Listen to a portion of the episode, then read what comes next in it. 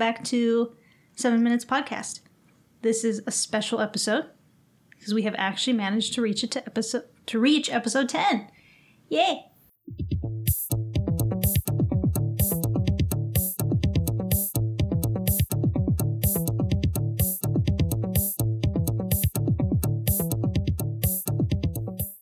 Hello? Some enthusiasm over here? I was just waiting for you to introduce yourself. Oh. The mystery woman. Oh. Well, you know, at special this point, guest star. At this point, I would hope you would know who I am. I am Angela of this podcast. You are. I'm Zach. I'm Robert, here for episode X. like like Mega Man X. Just, in the year twenty X X. Just not quite as cool as Mega Man X. Yeah, well, no, this is just episode X. So that's like the year two thousand X from the original Mega Man series. Mm-hmm. We put another ten episodes. That could be episode X X. Oh, oh okay. All right, so it's something right. to look forward to, but yeah, still. Something, something to aim for. A landmark episode. We've reached double digits. Yes, we have. Quite impressivo. Yeah. And before we jump in, we should talk about what games we've been playing. Robert, why don't you start? Oh, uh, I think the most recent thing I've been doing is I restarted Ori and the Blind Forest. Is that the first one? Mm-hmm. Okay. Uh, it's good so far. For some reason, it's one of those games where every time I start playing it, I enjoy it. It looks really good. It plays really good. Or well, if you want to be grammatical. Um, but I just get to a point where I stop playing, and I'm at that point again. Although I think I'm just stuck this time. I'm in this weird area that's all mostly dark, and I don't know if I just took a wrong turn or what, and getting frustrated. But, yeah, playing that. Um, oh! I got the, oh man, I should just pull up the name because I'm not going to remember. It's that new Retron Game Boy slash Game Boy Color slash Game Boy Advance uh, clone console that you can plug into your T V. I think it's the Retron S Q, if I'm correct. It's a little tiny cube.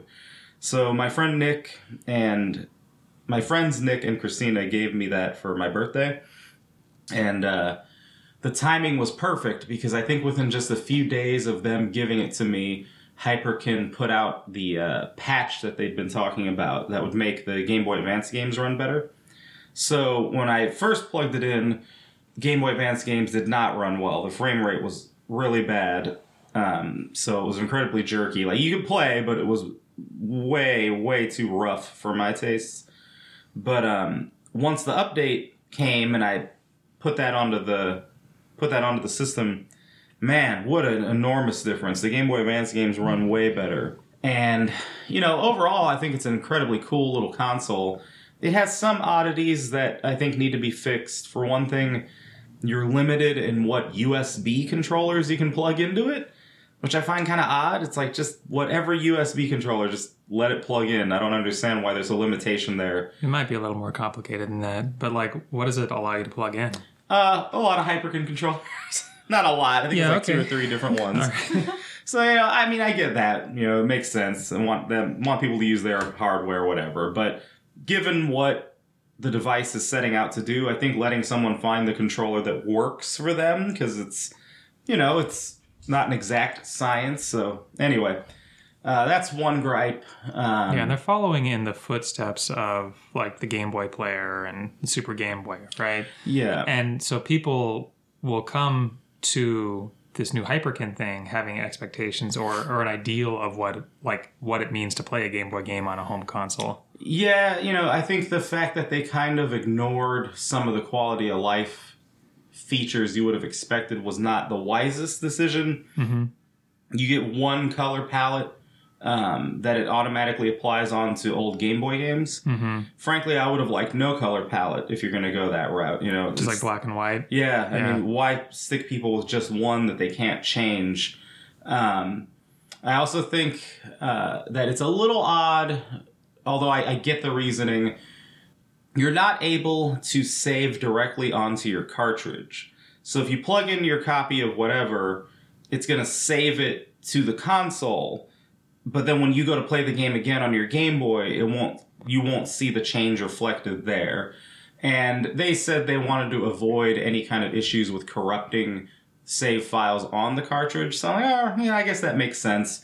I think if nothing else, you should have the option to do that if yeah, you want. Yeah, it should be a setting. It's ridiculous. Like, I understand, right? Like, no, you, it would be a P R nightmare if somebody plugged in their Pokemon cartridge and it ended up corrupting their data. Yep. But at the same time, like, if you're playing, I don't know, Link's Awakening or whatever, you want to be able to go back and forth, right? That's right. And I think that's been kind of a common complaint about it. But Uh, I do think it's awesome that you can save directly to the console, because then you're kind of bypassing the issue of, you know, dead batteries in your cartridge. So you don't have to worry about it because the it's just saving onto there. And then a last note on it, I think it's a little disappointing that there's this sort of boot up period for every game. So it's like taking the game, dumping it into the console itself, and then playing it through the console. So like, you're not even really playing on the cartridge either. But, you know, you play with the Game Boy, boom, I turned it on and I'm playing. And yeah. the Hyperkin, it's not. You're sitting and waiting. And I had some issues with older cartridges not all working on it either. And I don't know if that was the Hyperkin or the cartridges or what, but I have a pretty big collection of all these games, and they were not all connecting. So. Yeah. It's kind of an interesting gizmo. I think it's cool, like, big picture for third-party companies to be creating new systems that can play these old cartridges, but it sounds like, a setting aside maybe cost and difficulty of acquisition, like, what's the advantage of this versus like a Game Boy Player for the GameCube? Well, for one thing, a Game Boy Player won't play Game Boy games, as uh-huh. far as I remember, so you have that entire library inaccessible. And then the Game Boy Player is not going to render in H D, so the Hyperkin does. Oh, okay. Now, it's only, I forget what it's like, maybe seven twenty, but like, it looks great for what it is on the screen. Whereas a Game Boy Player, you know, there apparently there's, there's like there's like a rush for Game Boy Players right now, and they're becoming expensive. But I'm like, you know, you've got to do quite a bit of work to get it going properly on a T V screen, like, because, you know, modern flat screens don't have the legacy inputs for the cords you would need. And even if they do, I mean, good luck finding like the composite cables for a GameCube. They're super expensive. They're hard to find. Yeah. So all the work you would do just to get that setup going, to me, that makes it problematic, I think, for the average person. I mean, me, I have like a whole stupid thing going with like a Wii and the composite cables and using the backwards compatibility for the GameCube. So I don't mind, but that's not going to get me with a Game Boy Player hooked up. So I do I do think, though, that with this out and people getting a taste of, hey, I can just throw all my Game Boy games up on the screen, that it's going to make it interesting to see what Analog's uh, pocket device is going to be like. Because it is a portable Game Boy clone that lets you play not just all of Nintendo's handheld games, but also uh, Neo Geo, Pocket Color, and Game Gear. And they have a dock-like peripheral, mm-hmm. where you can just take the, the their device, plug it into their dock, and then it goes up on the screen. Yeah. So it seems like Analog's might end up being the superior version of this, but at this point, that it's not out yet, so we're gonna have to wait and see. All right. So that was a bit of a long segue, but an interesting one, I think. Yeah, I'll just stick with emulating. I think that suits me just fine. But uh, have you? I, I think, were you playing anything else since? I know it's actually been a while since we last recorded. Yeah, uh, no, I don't really think that there's been a whole heck of a lot. Oh, well, God, I'm gonna miss. I'm gonna, I'm gonna jumble the name for some reason. Save Me, Mister Tako. Yeah, I yeah. The definitive right. edition of that came out, and uh, L R G sent me a uh, code to play it, and that review is gonna go up uh, very soon. That game's really cool. Coincidentally, another Game Boy inspired title, um, but yeah. the developer totally went to town, doing everything that, you know, they could to make it feel like a Game Boy game, and it really, really does. It looks good on a T V, but I think if you play that handheld mode on a Switch, it feels more at home because it's portable. Mm-hmm. But either way, really good. Um, it has an entirely new translation, so there's a little bit of controversy with this game, or I don't know if controversy is the right word, but basically Nicalis was the publisher, and Nicalis has had some issues with devs and games getting delisted. So Save Me, Mister Tako in its original form is no longer in the eShop, and it's likely no one will ever play that version of the game again because because that translation was tied up with yeah, Nicalis' publishing of that's it. That's right, and there's other things to play. So he wanted to make the game better, and so he wanted to do a patch, and essentially the patch has just turned into this definitive version of the game. And I thought I thought he did a really good job. I, I do think it's better than the first. And if you downloaded the first version, do you still have access to it? Uh, as far as I know, uh, yes, you do have access to it, because I did not have it on my Game Boy, not my Game Boy, my uh, my Switch Lite, mm-hmm. and so when I went to go uh, re-download it, it was there still for me. Okay. I think it's normally how it works with delisted games, unless there's, like, some, like, unless the game turns out to itself be illegal or something like that. Yeah. Yeah. yeah. So what have you been playing, Zach? Uh, well, I've been playing a lot of Final Fantasy fourteen, believe it or not. Um, I'll, I'll let, maybe let Angela take the lead on discussing our exploits since, since the last time. Okay. Um, but I've also, you know, I do this every six months or so. I, I uh, re-upped my, um... Uh, Xbox Game Pass subscription to kind of catch up on on things that have accumulated or that I was interested in. Uh, this time, paid for by Cheez-Its. I don't know if I mentioned that previously, but I'd, I'd gotten uh, like a free month of Xbox Game Pass for buying Cheez-Its. Had to cash it in before June, so got around to it. And um, yeah, so playing a few things. It, it's always like hit or miss, kind of by design, because if there were things I knew I would love, I probably would have bought them when they came out. So these are these are like a bunch of maybes I'm filtering through. Tried a game called Genesis Noir, which is a kind of artsy indie title, which is presented with kind of, I don't know, like mid-century animation style. I, I, like I associate this kind of stuff with like, I don't know, groovy sixties kind of stuff. But it's like kind of like it's like a lot of dark backgrounds and uh, stylized white uh, characters. Um, the the setup for the game is like it's a murder, and you're trying to like solve and or somehow prevent the murder. But it's the whole thing is kind of sloppily metaphorical for the Big Bang and the like history of the universe.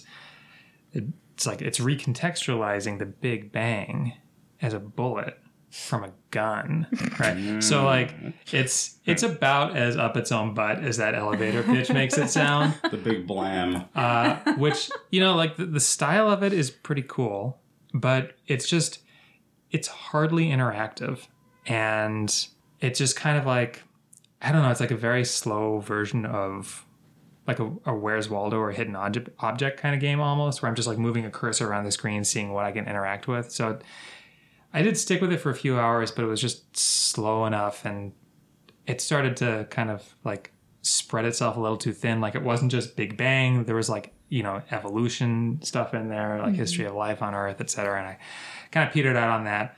Um, I also didn't stick with uh, Code Vein, which sometimes gets called Anime Souls, which in gameplay is a lot like Dark Souls, but it uh well it's, it's very anime styling. Um in in both the character designs, there's a lot of like jiggling breasts on scantily clad female characters. So it's very Senran Kagura. Yeah, like not not quite as like shameless or nakedly, if you'll forgive the expression. Nakedly naked. Right. Like if if somebody If I if I saw somebody playing Senran Kagura, I, I would I would have assumptions about their motivations for playing that game, you know. Um, or if I saw somebody playing like Dead or Alive Extreme Beach Volleyball, I would again I'd be like, I know what's going on here, and I should back out of the room. I actually um, had no idea what Senran was the first time I played one of those games. I got a code for one of the three D S games, and so you know I had the pretty anime women in. I'm like, all right, whatever, and. So I start to play, and, you know, you're fighting, and I'm realizing, hey, her clothes are shredding off. Yeah. And I was like, oh, oh that's what this game yeah. is. And this, so Code Vein is a little more on the level of, like, the main Dead or Alive series, where there is actually, like, gameplay as a draw, but at the same time, like, you would be maybe a little embarrassed to play it with your parents in the room. So it's it's kind of on that level. The story is, like, tropey anime stuff, and the game was, like, the balance was weird. This this actually ended up, like, I wasn't loving the, um, like, the character designs and things like that. The music was really good. What ended up putting me off the game, though, was that it's mostly really easy for a Souls game. Um, and then I got stuck on a boss. Like, so it's just like this difficulty spike. And I, I realized I hadn't really been engaging with all the, like the, like the stat building, character building mechanics up until that point. And I just kind of had a gut check of like, I don't really want to go through like twenty menus and figure out how best to like grind up and configure my character for this. So I put that down. The one thing I have been playing that I did, I'm, I'm still sticking with is called Greedfall, which is, it's a third-person computer R P G, so kind of like a, like Witcher two or three or Dragon Age or something like that. Um, but it takes place in a kind of a weird age of colonialization world with a, a bunch of different like fantasy old world powers, all uh, interested in colonizing this weird quasi-Native American, quasi-Celtic uh, island called Tirfredi. And you play as a diplomat from one of those nations, and you're trying to like build alliances and unravel mysteries. And it's definitely got, it does not have the budget of a game like Witcher or Dragon Age, but uh, it has, I, I find like the, the story setup and a lot of the interactions really interesting. It's, I find it to be a really interesting world in a way that game worlds often aren't. So that and Final Fantasy fourteen are what I've been dividing my time between these days. Yeah, um, I'm enjoying Final Fantasy fourteen more than I was. Um, I, I think that one of the biggest faults of that game is that it takes so long, at least in my opinion, um, for the story to get interesting, for you as a character to even look interesting. You know, it's really not until about level fifty. And I do find that you level up kind of fast, um, at least up until that point, and then... then that's when it seems like you start leveling up a lot slower. But um, now that, you know, I've completed all the, the ninja quests and I finally have cool armor, um, and the story is picking up more, I'm actually enjoying it more because I really just felt like I was just kind of getting through this story just to get to the point where I didn't look like an idiot and I wasn't in this, like, ugly, stupid leveling gear.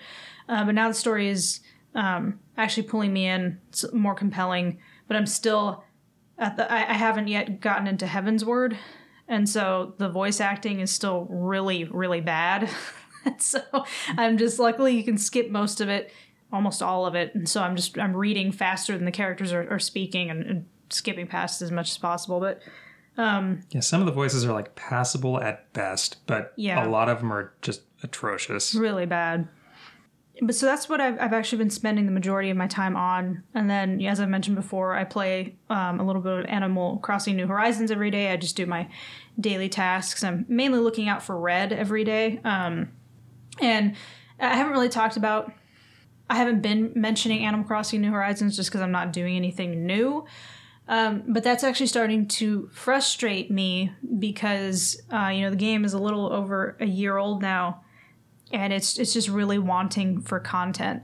And I actually, that became even more apparent to me than it already was because I started picking up um, Pocket Camp again. Um, I've been like really into Pocket Camp, and there's just, there's so much furniture and there's just so much stuff. Of course, it's a little annoying because some of it is behind some paywall type stuff. All of these things you can get without having to pay anything if you want to play endlessly for a really long time and get um, leaf tickets, which you accumulate very, very slowly if you don't just outright buy them. Um, so that's the biggest problem with Pocket Camp because it's a mobile game, but it does have so much content, um, especially compared to New Horizons, which is really disappointing uh, because New Horizons is, is a great game and it looks great, and I would rather play a console game than a mobile game any day. So, uh, I've been playing a lot of those, and then um, also got back into uh, Mario Kart Tour. Mario Kart Tour is no Mario Kart eight, that's that's for sure, um, but it's still really fun. And unfortunately, I missed uh, the two-week Ninja Tour, uh, and so I missed my opportunity to get um, Ninja Shy Guy. So, uh, but they do bring characters back. With every new cup, you have the opportunity to get characters that were released in the past, and so I'm just playing hoping to get Ninja Shy Guy again, um, but I missed uh, Ninja Hideaway, uh, which is one of the the newer tracks that they released, and I was watching people playing on YouTube, but just I heard nothing but good things about that track. People were saying the music was good. It was one of the best original tracks basically since the game has been out. And so I, I, it really sucks that I missed. So that one, is, as far as you know, you're locked out of forever, but you still have a chance of getting Ninja Shy Guy. Yeah, because they, at least so far as I know, they don't really bring... They, they will have track, you know, each each cu- or each tour mm-hmm. has multiple cups, and there will be...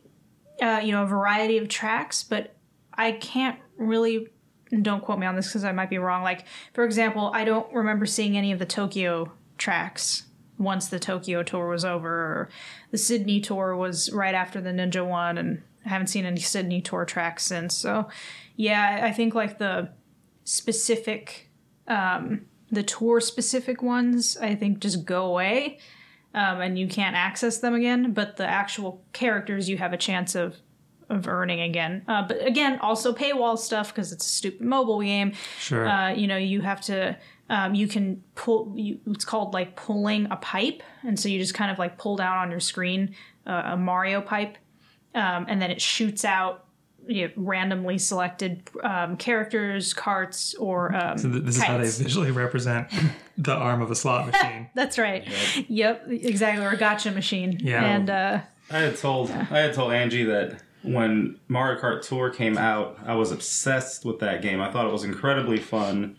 It easily is the best, I would say, mobile title Nintendo's probably put out. Although I know Pocket Camp has its devotees, but Um, I got frustrated with that game because I was doing the weekly cup, and I think for two or three weeks in a row, I had come out first.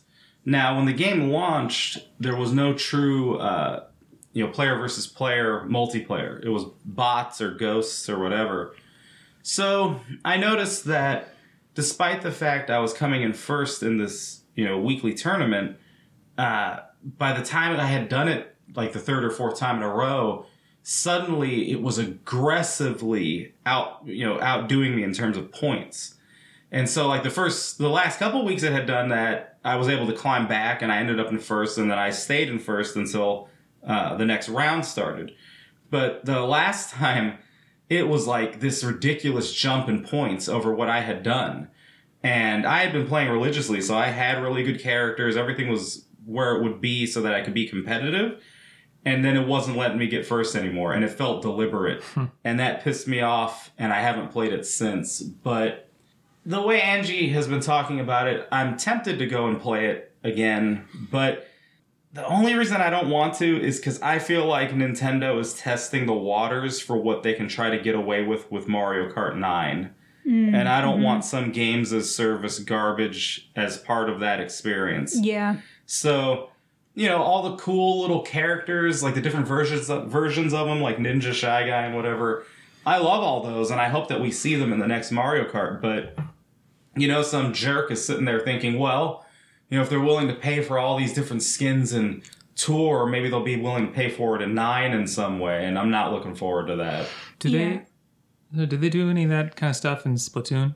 Uh, no, you don't pay for anything in Splatoon. I think the only thing you pay for in Splatoon is the Octo expansion content, oh, which okay. is single player, and then it gives you Octo... Uh, you can be Octolings in multiplayer as a result, but that's it. Yeah, um... yeah, so Robert's point, and this is actually something I was going to bring up, um, one of the things I hope that they implement, implement in Mario Kart nine uh, is the addition of the different... the different versions of characters. Um, Mario wearing his uh, his Hakata, and Peach and Daisy in their kimonos, Ninja Shy Guy. There's just all kinds of random ones. Like I've uh, the current cup um, or the current tour, I pulled Builder Toad and Builder Luigi. Uh, and they're they're funny, you know. You're you're driving, and then every time you, you do a jump or a trick, you know, your character will do an animation like in um, you know, Mario Kart eight, and like the builder ones, like they're doing stuff with their hammers, and it's just, it's really cute and it's unique. And like I pulled um I pulled bus driver Waluigi, which I think was from the London tour, and he's wearing like a plaid, like plaid his his his overalls, but they're plaid. um and so yeah, I, I've pulled a lot of interesting um characters, and so yeah, I would like to see that um in Mario Kart nine. Hmm. Uh but yeah, not not if it's going to be, not if they're going to try and sneak in microtransaction stuff. Mm-hmm. Yeah, that's what I've been up to. Yeah. Well, um, good segue then into today's topic. Um, so for our tenth episode, Zach suggested that we take a couple of different gamer profile, gaming profile tests. Yeah, we spent so long talking about games. What about what about the player, right? So, so th- these are just the so, person behind the game. Exactly. So I will actually let Zach tell us how he came across these tests, why he thought they were worth worthwhile, worth taking. Sure. Um, so these are uh, tests of they, they, there's they're alleged to measure slightly different things, but they both boil down to like the differences between players. And um, I'd run across one of them years ago in on like a game design blog. Uh, it's called the the Bartle test. It's named after a guy named Richard Bartle, um, just because he's the guy who came up with it. And it originated in uh, early online gaming. So this guy invented the first MUD, uh, which MUDs are like the predecessors of M M Os. Of they were like text-based virtual shared worlds. It stands for multi-user dungeon. Um, and so this guy co-created the very first MUD, and after enough time observing a bunch of different player types, because that's kind of something that's unique about online games like that, is you can...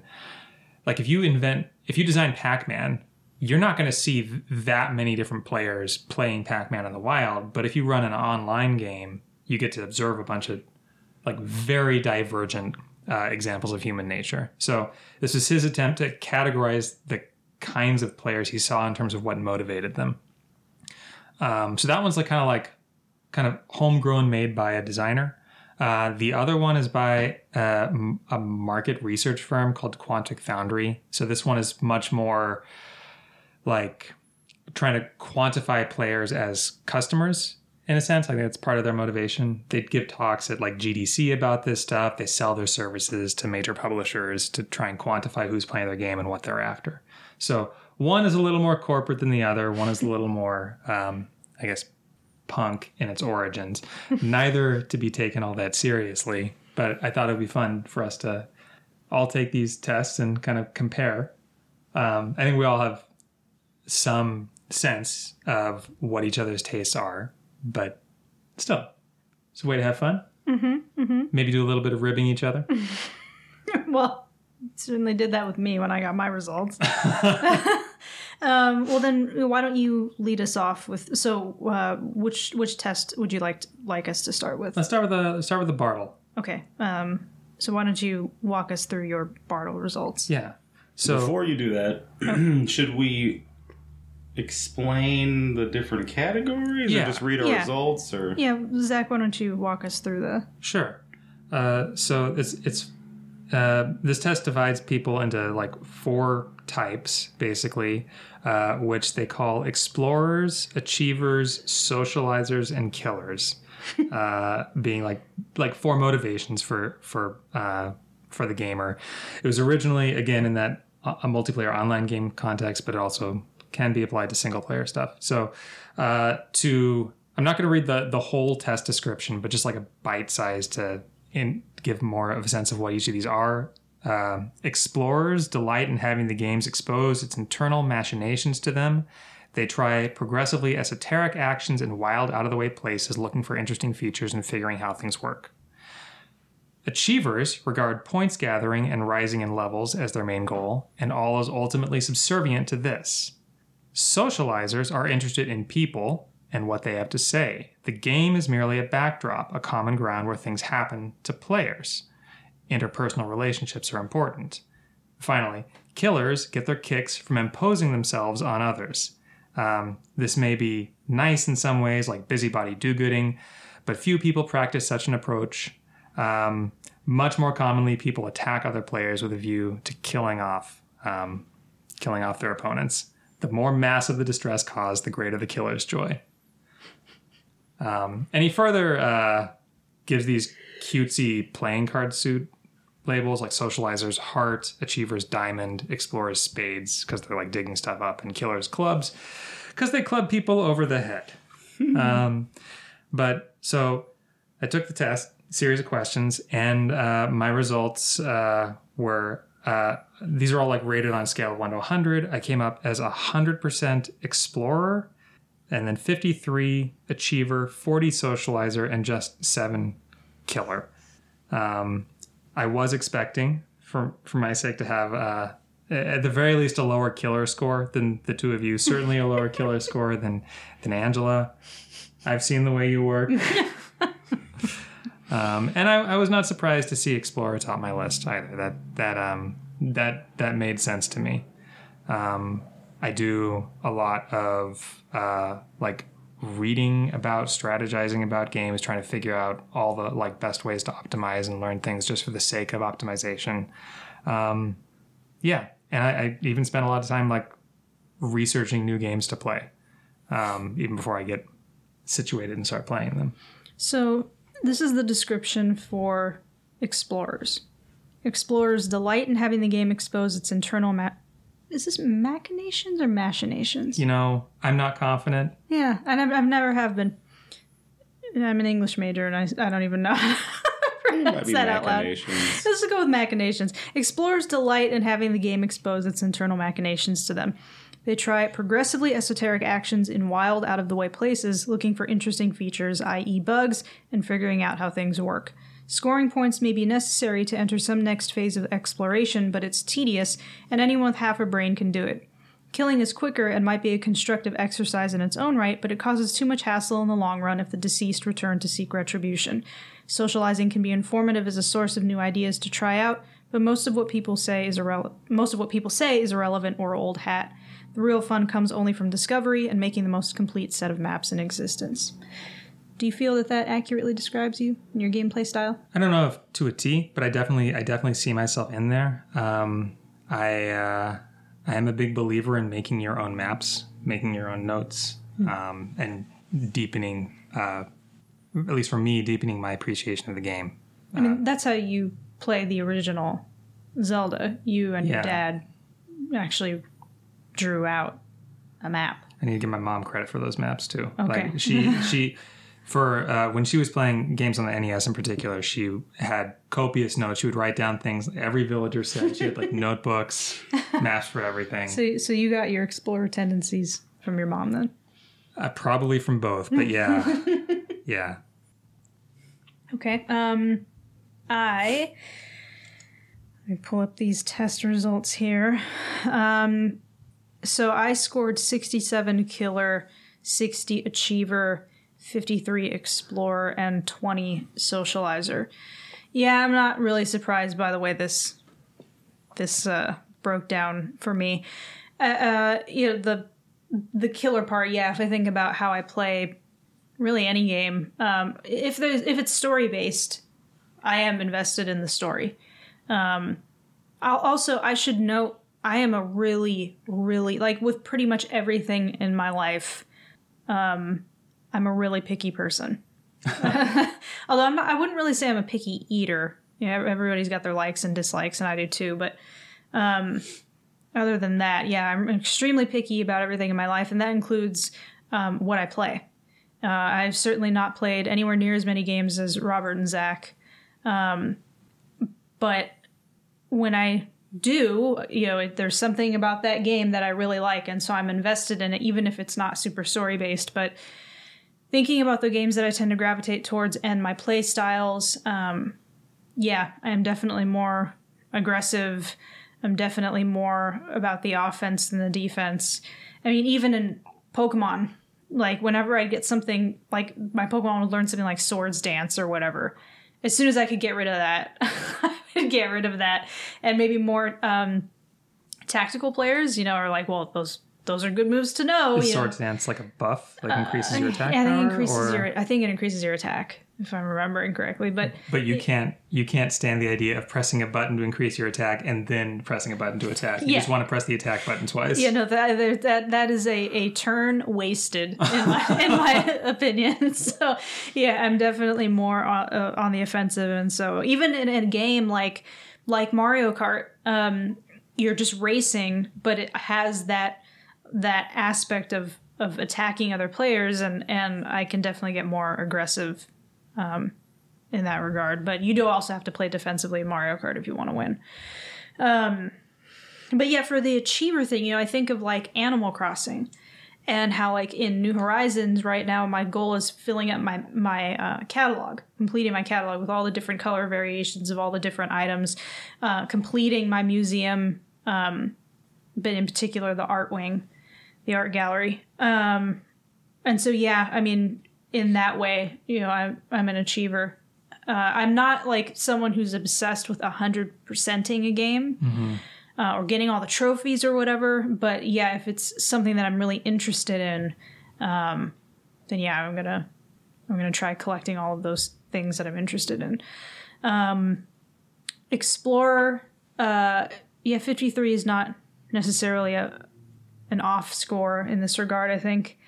Um, because I think of like games like uh, Yakuza Zero or Witcher three, where I did get a lot of enjoyment out of like looking around in the different nooks and crannies of um, you know, Tokyo or Osaka or the continent, I think, for Witcher three, whatever that world is called. But um, yeah, exploring and finding things, um, I get a lot of enjoyment out of. But yeah, the, of the of the four, Socializer having such a, a low score, yeah, I don't I don't care. Like with Final Fantasy fourteen, it's a super social game. People have their guilds and they love getting together, and you'll be walking around towns and you'll see people that are just, they've gotten together just to to, to dance together. Yeah. You know, and they're just standing in doorways dancing, or um and it's just not really my, my thing. Now, like, one interesting social aspect. Um, can you remind me the name of the author of Berserk? Uh, oh, yeah. Uh, Kentaro uh, Miura, I think. Yeah. You know, he just passed away. Um, and, you know, condolences to his, his family. Um, but he just passed away. And so in Final Fantasy fourteen, you know, Zach and I were playing a couple days ago. I think it was the day that, that he died. Well, he died uh, actually early May. It just oh, only got okay. announced. Okay. Oh, yeah. Yes. Well, everyone had just found out. And this was just a couple days ago. And um, we were in, uh, what is that? Olda? Yeah, Olda. Yeah. And uh, running around and all of these dark nights, you know, just, just I, I think by the time we saw it, it was hundreds. And then I think by the next day, I would not doubt it was in the thousands of dark nights, just standing in Olda um, with their little campfire uh, minions, mm-hmm. um, just standing there, just to to honor this incredibly loved author. I think it was just spontaneous, you know, like yeah. like a couple people started off, and then every time somebody who has a dark night job teleports into Olda, they're just yeah. like, oh, I guess this is what I'm doing now. Yeah, and so, you know, there, those social aspects of games can be really interesting, and but they're just not for me. Um, I'm just there for the game and the story. And I mean, I guess you could say something like getting enjoyment out of um, competing against people online in in Smash or in Mario Kart is a bit social, but that's about as far as I go. I think only if your motivation is to hang out. So there's like yeah. a social aspect of like you and Robert and your cousins getting together to play yes. Mario Kart. Yes, but that's about as far as. But not with I strangers. No. I am. I don't know if you were at all surprised by. Uh, me having Explorer as my highest or Killer as my lowest, but I was absolutely not surprised by you having Killer as your highest and Socializer as your lowest. If anything, I, I expected your results to be more extreme. um, you know, in uh, um, the spirit of keeping people informed here, for Killer, where did that go? Ah, here we go. Here's the definition for Killers. Killers get their kicks from imposing themselves on others. This may be nice, that is busybody do-gooding, but few people practice such an approach because the rewards, a warm, cozy inner glow apparently, aren't very substantial. Much more commonly, people attack other players with a view to killing off their personae, hence the name for this style of play. The more massive the distress caused, the greater the killer's joy at having caused it. Normal point scoring is usually required so as to become powerful enough to begin causing havoc in earnest, and exploration of a kind is necessary to discover new and ingenious ways to kill people. Even socializing is sometimes worthwhile beyond taunting a recent victim, for example in finding out someone's playing habits or discussing tactics with fellow killers. They're all just means to an end, though, only in the knowledge that a real person somewhere is very upset by what you've just done, yet can themselves do nothing about it. Is there any true adren- adrenaline-shooting juicy fun? Extremely strongly recommends me, r- reminds me of, I think this is the previous episode of Robert's anecdote about counter-camping somebody. Yes. Yes. You know, there was a counter-camp story I didn't share last time that I'm going to share right now. Okay.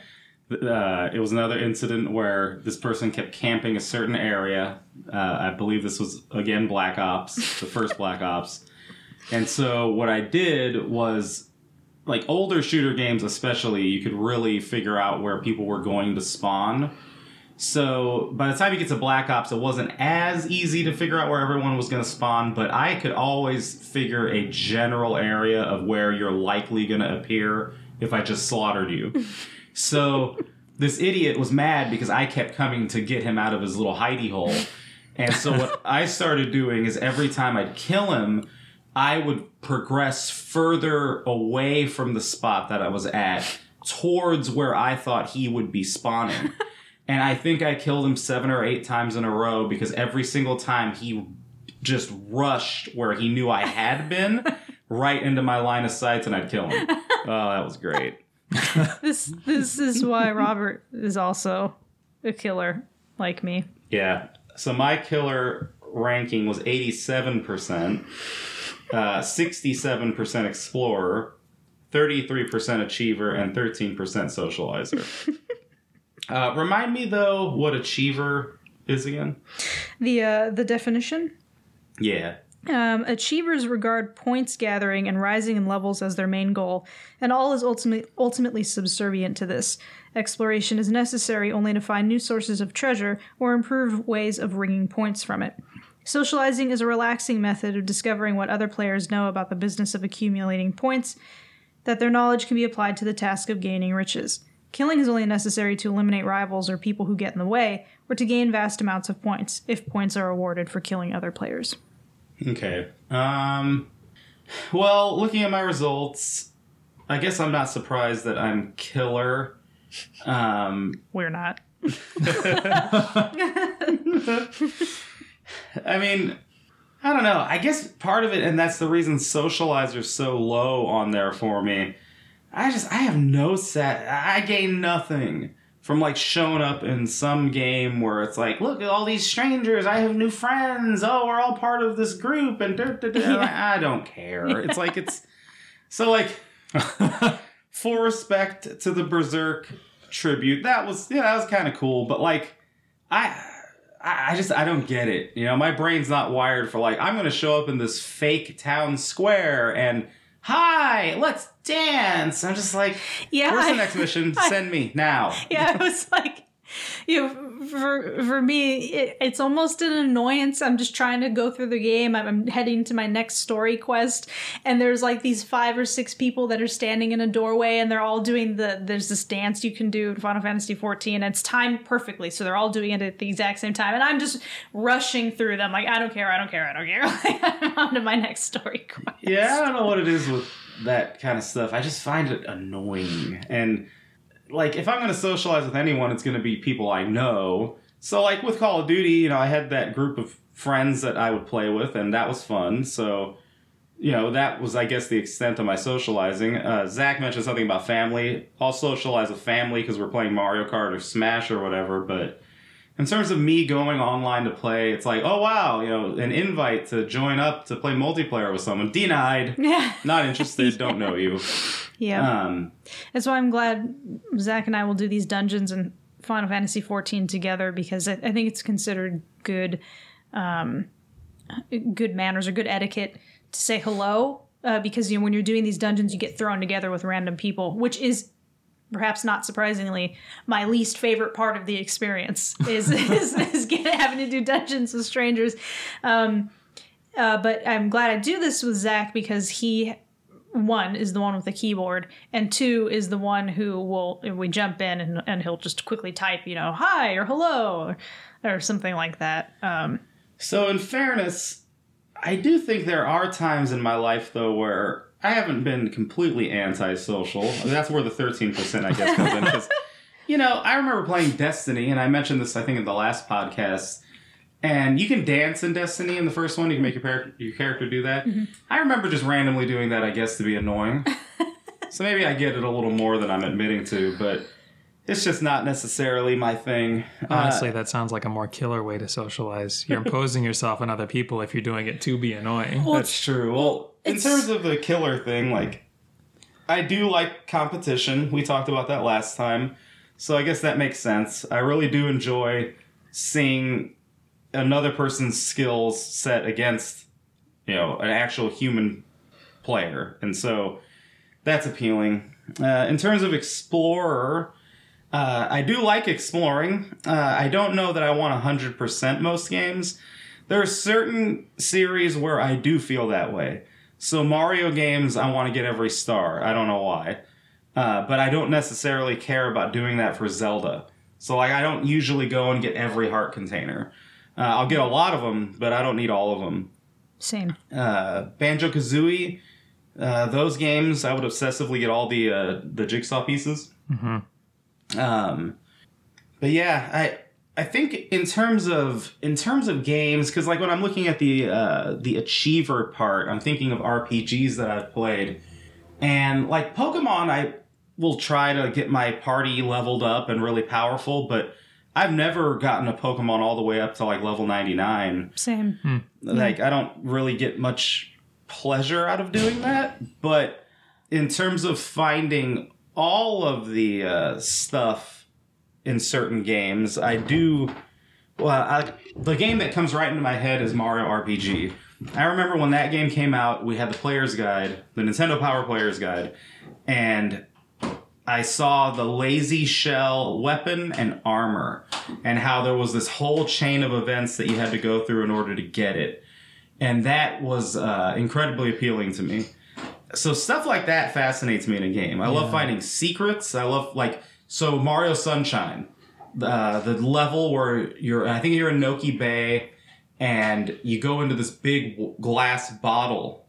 And in the bottle, there's this weird sort of multi- hauled, I don't even know what you would call it, some kind of a chamber. And behind the door of one of them, if you position the camera, you can see a book that's behind the door. Hmm. You can't access it in-game, and it was incredibly fascinating just to see. That's the sort of thing I like in games. That stuff is great, yeah. I uh, yeah, I do think there's, at least for me, there's a difference between being motivated to like get your number all the way up and getting something special. Right, like the Lazy Shell, for yeah. example, right? Like, that's not just, oh, it's more powerful. It's like, why is it called lazy? Like, what's special about it? You get you get curious about it a different way. Yeah. Um, and, you know, that I think that's also part of the reason I find, um, like, the Cutting Room Floor. I've mentioned that website before, T C R F dot net. Um, those guys are data miner people. They go into the Coda games, stuff like that, look for secrets. That also tickles my brain. You know, I like kind of knowing, oh, you know, what elements weren't used, you know, what what things did you find that never made their way into the final product. And particularly with older games, that stuff is even more curious to me. Like if you played GoldenEye growing up, there was that island off in the distance in the dam level where uh, so the opening level, you get up on the dam and you can see there's a looks like a guard tower, and you can actually shoot it in, like the windows out and stuff, and there's no way to access it. And there were like so many rumors of how you could actually get over there and ways to do it that none of them were true. Uh, Smash Bros. Melee, uh, everyone was insistent that Tails, no, Sonic, I think at least Sonic, Sonic and Tails maybe, were in it. And there was this ridiculous challenge. It was like you had to beat, uh, what's it called in Smash Bros? The Cruel... Yeah, Cruel Melee. Yes, mm-hmm. You had to get some number of kills in Cruel Melee, and like I remember trying forever and was just like, I can't do it. I don't know how anybody could do it. And of course, that turned out not to be real. It reminds um, me of trying to bring Eris back in Final Fantasy seven. Yeah. Or uh, Leo in Final Fantasy six. Do you remember the uh, the Shenlong rumors for Street Fighter two? Mm-mm. So uh, Ryu has like a win quote where he says, "You must defeat Shenlong to stand a chance." But I think Shenlong is just like a mistranslated Dragon Punch. So he's trying to say, like, you got to learn to deal with my Dragon Punch if you're going to have a chance against me. Mm. Uh, but people thought, like, who is Shenlong? And E G M posted, uh, or I sorry, not posted. Back in the days of paper, they called it published, an issue of E G M where uh, it had turned out to just be an April Fool's joke, but they didn't say this up front. Mm. Um, this of like you, you got to get through like every stage and the highest difficulty without ever getting hit once. If you perfect every round, then after you beat M. Bison, Shenlong will show up out of nowhere. And I, I, I I don't even know how many man hours or boy hours they wasted as a result of that. That's incredibly funny. Uh, I guess the last of these sort of things, of course, is the stop and swap in Banjo-Kazooie. That, you know, completely was mystifying. It's like, oh, wow, you know, here's the codes in Nintendo Power and you can get these eggs and what do they do? And, you know, twenty years later, nobody knows because they never actually ended up doing anything with it. But, so... explore all that. That's that's me. And then, you know, just to touch on Achiever to finish it off. Um, I mean, I like grinding when I'm into the game. So, like, Mario R P G, I definitely would grind and get my characters super powerful. Pokemon, um, even though I never ended up fully beating it, Dragon Quest nine, I believe. That's the one that was on D S. There were multiple ones on D S, but that was the one that was original to D S. Yes. Yeah. So that game was really fun. And I don't know why I ended up not continuing, but I was playing it for hours and got hell of powerful. So, you know, that, that appeals to me. But, like, in terms of, like, I don't know, I guess, you know, like, oh, I'm going to go get all this loot so that I can level up and do this and do that. Like, it really depends on my attachment to the game, on how much I actually want to go do that. So that was my... results for this test. And one thing I wanted to note about Socializer, um, I think part of the reason why, unsurprisingly, my score is also um, the lowest. I, I had scored twenty on Socializer. Um, it was Zach and I were playing in a dungeon, and uh, in Final Fantasy fourteen, and uh, the tank. You know, I this, this is part like. So many things. I, I get worried about, uh, you know, being perceived as the weakest link, You're dra- dragging the party down or not doing what I'm supposed to be doing right. But I at least know, thanks to Zach, you know, let the tank go ahead. They should be in the lead. Let them pull enemies, meaning the enemy will focus its attention on the tank, and then everybody can jump in and start attacking. We were playing with someone who either didn't know this or didn't care. I don't know. Um, but this person kept going ahead of the tank. And so they're pulling enemies. But the tank is also pulling enemies because that's what the tank is supposed to be doing. So we were just getting inundated by all of these enemies. It's fun and it's challenging when you're when you're going against this, this massive group of enemies at once. But also that's not how you're supposed to be playing. And you don't know if everybody in the party is comfortable with that type of gameplay, um, and also just that's not what you're supposed to be doing. So just let let the tank do what they're going to do. And um, you know, even after, you know, dropping into the chat, you know, hey, so and so, let the tank pull. Um, the message didn't really seem to get across entirely, and so that's just one of the many, a couple of the different reasons why I just, when it comes to playing socially or playing together, and especially with people you don't know, I'm just not into it. Yeah, you know, even I, like, I scored higher on Socializer than the two of you, but even still, it was a lowish score. That's mm-hmm. definitely, like, as a group, that's our lowest motivation, mm-hmm. right? Yeah. Um, but yeah, I, I find it kind of fascinating, honestly. Uh, like, it, it's, uh, not necessarily the socializing aspect of that kind of thing, like the dungeon experience you're talking about, but, like, observing of and coming to understand the kind of the culture of the game, right? Mm-hmm. It's like if people want to do whatever they want to do, like, that's fine. Like, if they have their own private party they're doing a dungeon with, but just kind of coming to learn, like, how the community has, through all these individual interactions, created this culture and this expectation. Yeah. And being able to see, like, you're messing up, buddy. You're the jerk. All right, well, so those were our Bartle test results. So now we're going to move on to our Quantic Foundry results. Um, Zach, why don't you explain the different... Sure. So, um, like I mentioned at the outset, this is a little more corporate in its origins. Uh, as a, I think it was a... This was started by a couple of people that had worked at Ubisoft, and uh, they had like a like a math or statistical background, something like that, and then went off to create their own market research agency, and this is their thing. So they are, um, like with the Bartle, uh, it's a it's like a series of questions they present people with, kind of like, you know, would you rather kind of questions, and um, they uh, they break player motivations down into twelve different categories. They're all fairly self-explanatory, so I'm not going to read blurbs to explain them, but I will list out what the categories are. Uh, under the heading of action, they have destruction and excitement. Um, that is maybe a little less clear, but that's like enjoying fast-paced, intense games with an adrenaline rush, that kind of thing. Mm. Um, under the social heading, they have competition and community. So, mm-hmm. you know, uh, competitive versus co-op, sort of. Under mastery, they have challenge um, and strategy.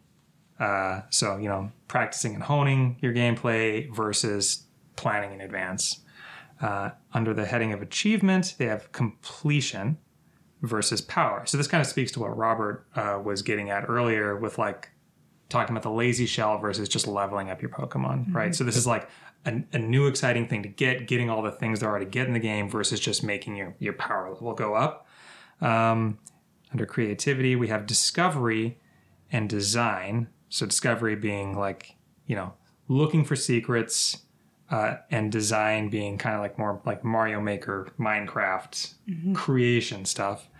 And then finally, in the immersion category, we have fantasy. Uh, it's like imagining being someone or somewhere else, and story, just wanting, I guess that's fairly straightforward. Mm-hmm. So they break them out into these six pairs that the, the test makers say are like relatively correlated. That's kind of a mixed bag, at least looking at our results. Like, there's some where we're all just really split on the two subcategories. So I don't, I don't necessarily put a lot of faith in that. But we do all have um, like percentage ratings for each of these twelve categories. And then this other thing that I'll just say up front that I don't put a lot of stock in. The test also tries to assign uh, like your player type, which is like some kind of cutesy label. Like, they, for me, for example, they labeled me an acrobat. And they go on to say acrobats are solo gamers who primarily want to take on challenging gameplay, and they want to practice over and over again until they can take on the most difficult missions and bosses in the game. And like, that's not completely off base in terms of like describing my motivations, but like, it's also a little silly. um, anyhow. So, so do you want to start then with your, sure, with sure. your results? So, yeah, I'm just going to go through the, the twelve categories and just list out what my percentages are. Sure. It, it is like, you know, over fifty is over, is above average, right? Although, why don't, why don't you start with the type that you were assigned, mm-hmm. and then and then break up, break down, break, break things down by your percentage. Okay. Well, like I said, my type is acrobat, uh, which is like focused, like the, the, the description of acrobat is focused entirely on, on challenge, um, like practicing something over and over. And like that does, it does resonate somewhat. I think about like what appeals to me about a game like Dark Souls or Sekiro. Mm-hmm. It's like getting to a challenging boss, failing, trying again, failing again, maybe like getting a little bit further each time and finally getting that euphoria when I when I complete it. I do I do appreciate that. And I've learned that I like to enjoy playing games on higher difficulties specifically for that purpose. Mm-hmm. Um, I get to engage with aspects of the game that I wouldn't otherwise be able to. Mm. Um, so I, I feel like my eye roll at the uh, that uh, the gamer type is uh, uh, a little bit for the terminology of acrobat. Like, I don't even know that I would connect the word acrobat to that description, right? Yeah. That name in and of itself reeks of, like, you know, a bunch of boobs in a corporate office yeah. sitting around. So what do we call this, guys? Are we feeling acrobat? I, I think that, yeah, that, you know, that is, oh, God. Yep. Yeah. Yep. But the other thing is, I feel like it really just oversimplifies. If you go back to, like, the Bartle description of Explorer, mm-hmm. yeah. it does talk about how these other things fit into this overarching mm-hmm. categorization. And this is, like, I don't I don't think it even covers half the picture. Yeah. Yeah. Um, to to go through the percentages, um, I got a I have a, a seventy-two percent for destruction. And a seventy-six percent for excitement, which makes sense. I like a lot of action games, and I do enjoy blowing stuff up, right? Mm-hmm. Um, I do enjoy, like, the adrenaline thrill. Um, under social, I have twenty-seven percent for competition, so definitely a low score, and fifty-two percent for community, so kind of a split there. Mm. And I think that's that's fairly accurate, too. If anything, I might think that's a little high for competition. It's not that I don't have a competitive streak, but um, I, I'm usually much more, like, P V E, player versus environment, or player versus enemy in my motivations mm-hmm. um, than wanting to compete against other people. Um, and uh, I, I, ha- I do have a sort of, like, I don't play multiplayer games really aside from Final Fantasy fourteen. And in that context, I don't even, like, I don't have a free company, or a guild is what that would be called in most M M O terms. Like, I don't have a set group of people I hang out with or do stuff with, because I don't go into the game to have, like, a set social experience with people. Mm-hmm. I do kind of like just finding strangers and doing things with them, right? Mm-hmm. Like the kind of emergent social behavior. Mm-hmm. Um, so I think fifty-two kind of makes sense there. Uh, challenge I have at eighty-three. That was my highest percentage, I think. So maybe that's why they called me an acrobat. um, But yeah, I think, like, that Dark Souls experience, I think that does make sense for me. Mm-hmm. And then forty-nine percent for strategy, which is also not completely off base, I think. Sometimes I really just want to get in there and slice stuff up. But mm-hmm. I do also uh, enjoy taking time in advance to either plot out my moves, plot out how I'm going to build my character. Yeah. Um, or even, I, there have been times I've played, like, Final Fantasy eight, for example, and I've I've spent hours, like, plotting out basically every decision I was going to make over the course of the game. Mm-hmm. And, like, where where am I going to get this spell? Who am I going to equip it to for what stats? And, like, get really into it like that. Um, I might expect strategy to be higher, but I, I think it's it's a reasonable score for me. Mm-hmm. Uh, under achievement, thirty-four percent for completion. Um, this makes sense. I'm, I'm not super completionist. Mm-hmm. in my leanings, and sixty-two percent for power. Um, uh, yeah, I mean, I guess that makes sense for me. Uh, I do play a fair number of R P Gs. I do like getting more powerful weapons. Mm-hmm. Um, it is nice to see the bigger numbers, especially when you get a critical hit. Uh, creativity is one of the... Uh, uh, creativity for me was the the group with the biggest gulf aside. No, biggest gulf altogether. I got a fifty-six percent for discovery. Um, so just experimenting with things, tinkering, but only a ten percent for design. And yeah, I have never been, like, super into character creation. I was playing Final Fantasy fourteen for uh, like six years before I really started engaging with the glamour system, which is mm-hmm. how your character looks. Mm-hmm. Uh, I've never been into Minecraft. I never did Mario Maker. Yeah. So that makes sense for me. And then immersion. Uh, so fantasy, I, I scored as twenty-four percent and story twenty-one percent. Mm-hmm. Um, part of me thinks those should be higher. Just think thinking of, like, the kind of game worlds that I like to engage with. Particularly story. Um, you seem really, like, even just like with Greedfall, um, definitely not my type of game. And a big part of it is because I just, the world, the story, but... Um, it seems like uh, that seems to be a, a gulf in, like, when I compare the games that we like, uh, yeah. it's a big, big part of it seems to be the story. You think it's interesting. I don't.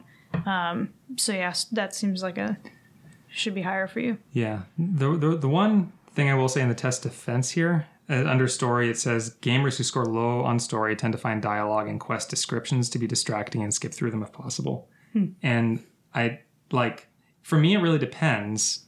Sometimes if I am really invested in the world of a game, I, I will go, like, through the data log and read everything and read all the quest descriptions. Um, but there are also plenty of games where I'm just kind of like, yeah, yeah, yeah, yeah, whatever. Mm-hmm. Um, so for me, I think it really depends on the game. There are a lot of games where I just don't engage with that stuff much at all. I see. I kind of wonder, not to sidetrack, but how uh, how much these sort of uh, forms of analysis are... I mean, I get that this is a corporate thing, so I'm assuming it's as up-to-date as you can be, but, like, there's so many different types of games now, and it's like, mm-hmm. you know, if you if you go back through older issues of, like, video game magazines, mm-hmm. um, it's kind of funny if you look at, like, you know, top one hundred lists, greatest games ever, and you look at what were considered the greatest games ever, and a lot of them still are, but... just the different ways of playing versus, like, E G M's top one hundred list from when I was, like, in middle school or something versus what they would put together now. It's, like, night and day. Because when they talk about that, like, with story, you know, oh, you don't want to look through lists or uh, go through a bunch of menus or whatever. It's like, yeah, but, like, some games you almost have to. Like, you know, Mario is, is famous for, oh, it teaches you how to play it as you're playing. You know, it doesn't give you instructions. It's like you learn by playing. Oh, mm-hmm. move forward, hit Goomba, die. Then you realize I can't touch that thing. So you go forward and you realize, well, I can jump. Maybe you jump over it. And then you realize, oh, I can jump on it. But then it's like, so you can do that with that game. That's totally fine. But then here comes like a Final Fantasy fourteen. And it's like, you're more than likely not going to be able to just start doing stuff. You're going to have to sit and read something mm-hmm. to an extent. So it's like... yeah, I would not have been able to get started as quickly with Final Fantasy fourteen if I didn't have Zach telling me, explaining all the different menu systems. And and then you know. There's other issues too in terms of like with narrative where I'm fine with reading dialogue, but when I have to sit and listen to some shrieking, creepy anime voice for something, I instantly stop caring. It's like, mm-hmm. I'm like, oh my God, it's like that is so nauseating. But then yeah. if you take that same dialogue and I'm just reading it, mm-hmm. I have no problem and I read it faster. So like video games are interesting in that regard because I've always thought how people can make parallels with like games and movies. But you can also easily make parallels with games and comics or games and, I mean, look at t- entirely text-based narratives. Mm-hmm. That's more in common with a novel than anything else. Um, and I think that all these different comparisons I'm talking about are not necessarily always thought about because the industry, it's kind of like when you have the transition from two D to three D and the industry is just like, yeah, three D, three D, three D. Mm-hmm. Not thinking, well, two D is still a thing. You can do stuff with it. Uh, with like narrative based games, it's just, oh yeah, it needs to be like movie, it needs to be like Uncharted, Uncharted. Mm-hmm. And like, that's what we're seeing so much of. Like Sony's obsession is that basically right now. And it's like, well, yeah, you can do that. But then you can also give me a game where I blast through a bunch of dialogue, just scrolling through it. Like, yeah. yeah. Anyway. I, no, I find it really depends for me. Like I, for a long time I was playing uh, games with voice acting, wishing it didn't have voice acting, you know? Mm-hmm. Um, but you know, there are games like The Witcher, which I think would be much poorer without the voice acting in them. Well, mm-hmm. I think that almost like every game that Supergiant has made benefits from its voice acting because they yeah. have, they know how to implement it really well. Like Hades, the voice acting is perfect. Uh, Bastion's is super neat. You know, we were playing games in the nineties, and like especially in my case when I had, I was like I was into like PlayStation and Saturn games before the two of you were, so I was exposed to a lot of bad voice acting on J R P Gs, mm-hmm, you know. Mm-hmm. Uh, if you, if you, if either of you have ever played or seen any of uh, uh, Grandia or Lunar, um, just like a lot of the early um, English dubs for Japanese mm-hmm. games and anime were atrocious. Um, Which is fun, though. Some of it's fun because it, it's so it, atrocious. It yeah. can be, in retrospect. Yeah. It can be. All right. Um, so my gamer type on this Quanta Gamer test was Bounty Hunter Skirmisher. Um, the mottos for these two, for Bounty Hunter, um, High Octane, Solo World Exploration, Skirmisher, Jumping into the Fray of Battle. Um, I think for me, especially um, identifying with the... Uh, the solo part here. Mm-hmm. Um, I I would much prefer to explore a world alone um, than having to do things with other players. Um, although, interestingly, I think Final Fantasy fourteen is the only game I would actually prefer to play with Zach than play alone. So, um, um, so my dominant type is the bounty hunter, but I also lean toward a secondary player type, which is the skirmisher. Bounty hunters are solo, action-oriented explorers who want game worlds that they can make their own through customization and discovery. They also enjoy power progression and unleashing mayhem. Skirmishers... Skirmishers want fast-paced team arenas that are accessible and easy to jump into. They are highly spontaneous gamers who dislike games that require thinking and planning. Yeah, I mean, you know, uh, I've never been into, say, for example, um, you know, R T S, real-time strategy games. Um, yeah, I, I'm just not really into the the uh, long-winded plotting, scheming, planning. I'd rather just jump in and play. Imagining you wearing a t-shirt that says Leroy Jenkins did nothing wrong. Leroy Jenkins? Are you not familiar with that? No. Uh, so it's actually, it, it it comes from World of Warcraft. Uh, it was like a video. It turned out to be fabricated, but it was like a bunch of people like in-game talking to each other, planning about how to beat the next boss. Mm-hmm. And then like halfway through the discussion, one of the characters, Leroy Jenkins, uh, gets like bored and just yells, Leroy Jenkins, and rushes in, and everyone dies as a result of Leroy pulling the boss early.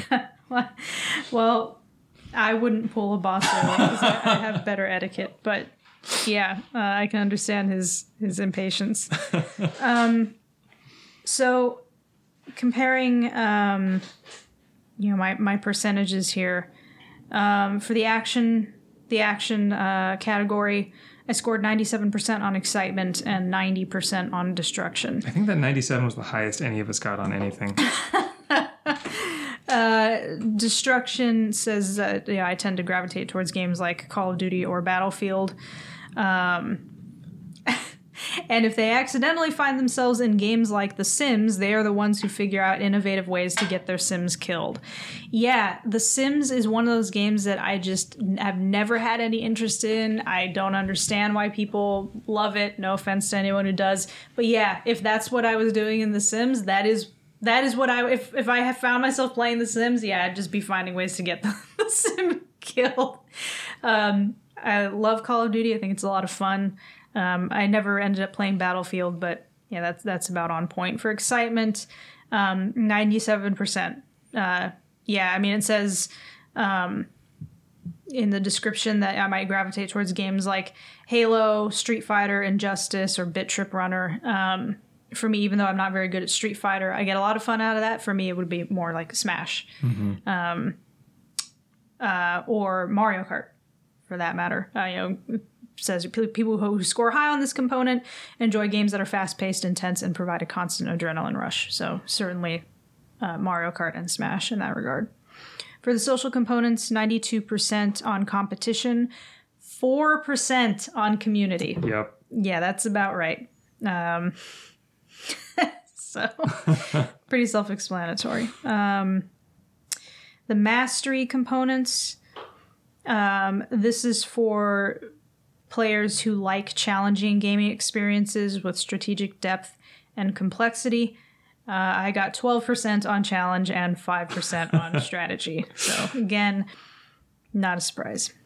Um, it's funny because uh, Dark Souls is actually a game that's listed as something for players who score high on the challenge um, component. And I actually tried to give Dark Souls, I think it was Dark Souls three, mm-hmm. a shot. Um I didn't stick with it. I was getting extremely frustrated. It's a great game. It's a beautiful game. It's very interesting, but it just ultimately wasn't something I stuck with. Although I do remember I played late one night. Zach had gone to bed. And um, what uh, what is the, the hub that you return to constantly in three? Firelink. Yeah. So I'm in the Firelink Shrine. And there was this shadowy figure wandering around outside. I just happened to randomly encounter him. He was so annoying, and I, I stuck with it. I killed him, and I told, because Zach asked me about it in the morning. It was like, you know, so what did you think? What did you do? And I said, well, I encountered this guy. I don't know who he was. I just thought he was annoying. And I said that I killed him. And Zach seemed really surprised and said, I didn't do that until way later because I just started the game. Uh, so I, that was more of my um, killer instinct coming out, where if that was supposed to be something you were supposed to do later, I didn't recognize it as such. I just couldn't stand this It's guy. Definitely something. This is for anyone who's familiar with Dark Souls three. This is uh, like outside Firelink Shrine. The the guy in just like a like a loincloth or rags who's got like a katana and just, you know, baits players into attacking him and then messes them up. Um, it's definitely something that's possible to beat at the beginning of the game, as Angela has demonstrated. But he can also kill you really quickly, and it's a big step up from the enemies you've fought before that. So, um. For the achievement components, uh, I ranked forty-six percent completion and fifty-six percent power. Um, high achievement scores are for players who are driven to accrue power, rare items, and collectibles, even if this means grinding. Gamers with low achievement scores have a relaxed attitude towards in-game achievements and don't worry too much about their scores or progress in the game. Um, so if you've got a high completion score, which I, I wouldn't necessarily say I did at forty-six percent, um, you want to finish everything the game has to offer. I don't. So, um, uh, but you know, I, I do, however, like in games like, like Ghost of Tsushima, um, I wanted all of the, the Mongol, Mong, uh, Mongol artifacts. And so even though I did not ultimately end up going back and finding every, actually, or did I?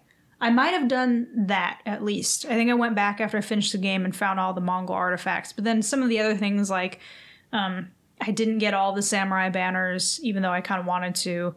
So it just depends on how much those things interest me.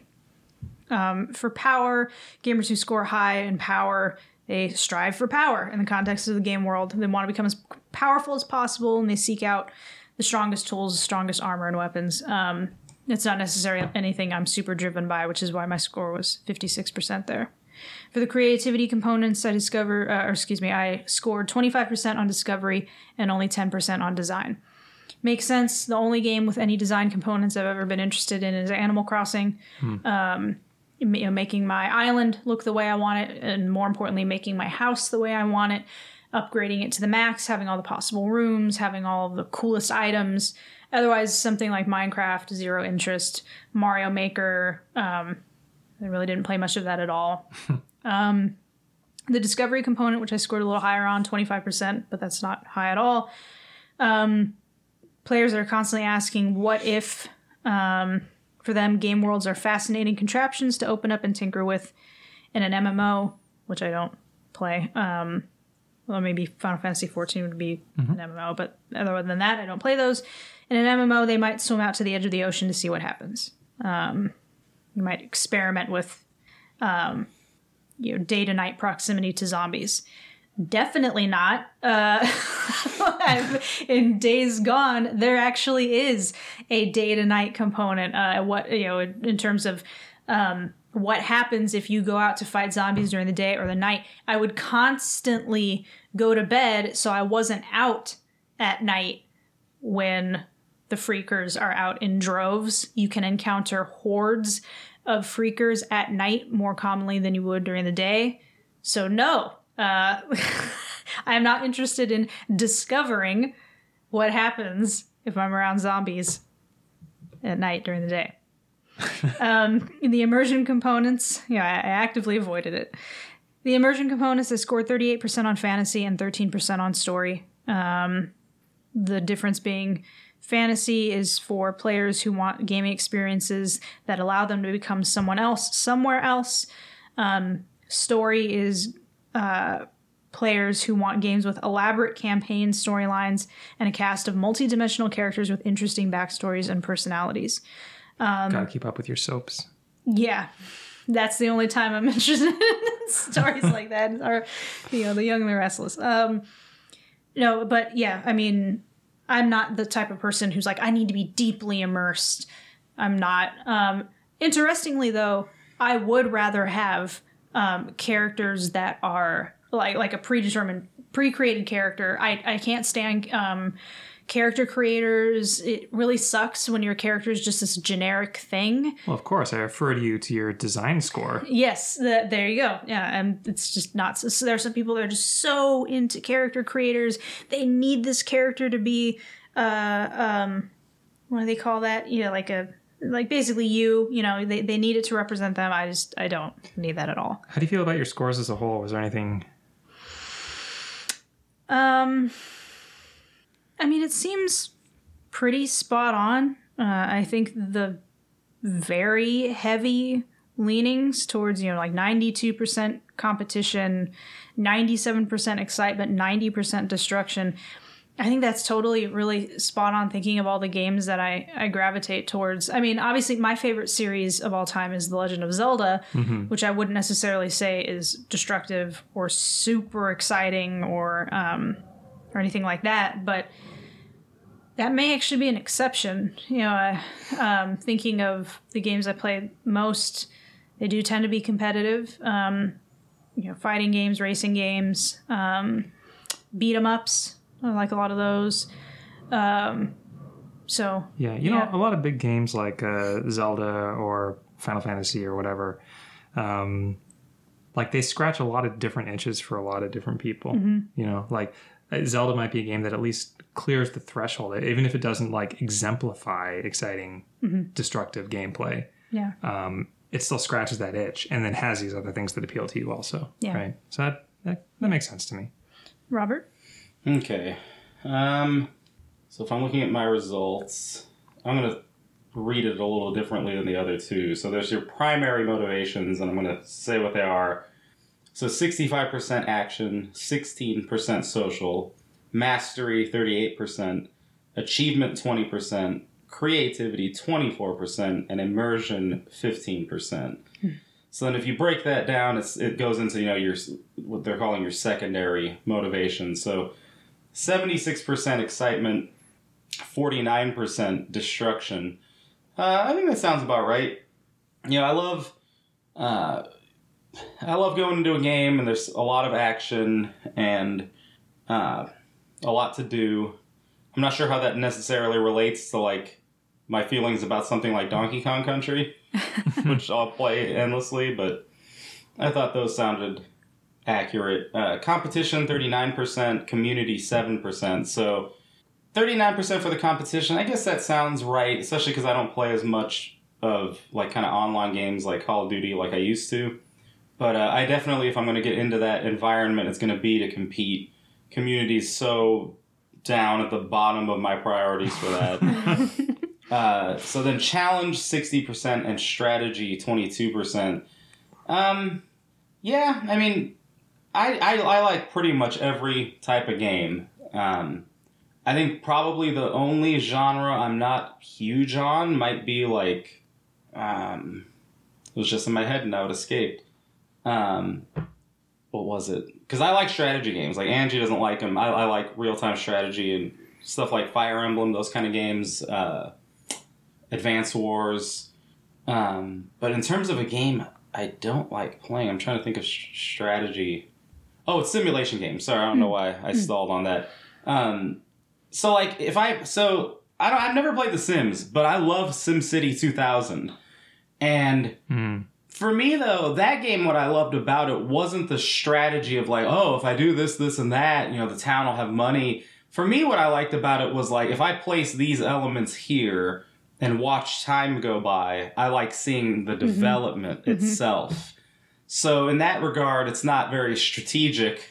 It's like, give me a code so that I can have infinite money and I just get to see what my town does. I would always take uh, some of the pre-made towns in SimCity two thousand mm-hmm. and I would level whole giant chunks of it because you had so much money it didn't matter. And I would just restart, figure out how I wanted the roads to look, all that. And that was where I got joy. See, when I was a kid, I used to like causing the mayhem and destruction. Yep, with oh, the natural the natural disasters. disasters or yep. the, the alien that would come that would come in. Uh-huh. Did you have the Super Nintendo version, like the original SimCity, or just SimCity two thousand? We had two thousand on a Mac that our Uncle Leonard let um, us play. Mm-hmm. On the Super Nintendo version of SimCity, um, you can actually have Bowser come and destroy areas of your That's town. That's super That's funny. That's really cool.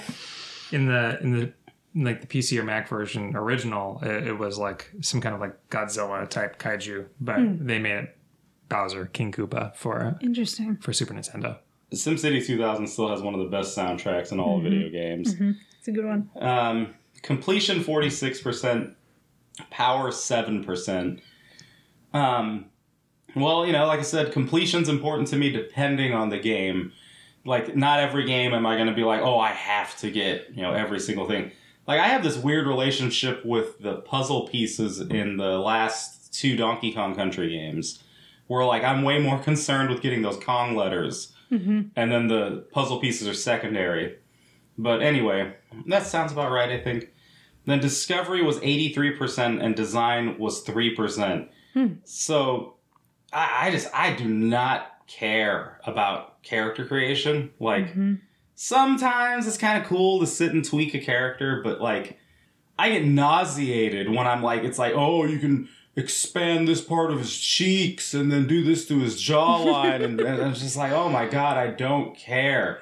It's just too much minutia with too little reward. Mm-hmm. Like, what do I get from all that? It's the, like, he's one hundred feet from me most of the time. Yeah, the weird thing about that for me is they usually make you do that, like, at minute zero before you get invested in everything, you know? I'm just mm-hmm. like, I just want to, like, get in mm-hmm. and mess with stuff, you know? Exactly. Yeah. Um, and, like, I've enjoyed the Mario Maker games. Those are pretty cool, but I also have never, like, really sat and just spent a ton of time on my own just like, oh, making whole levels and doing this.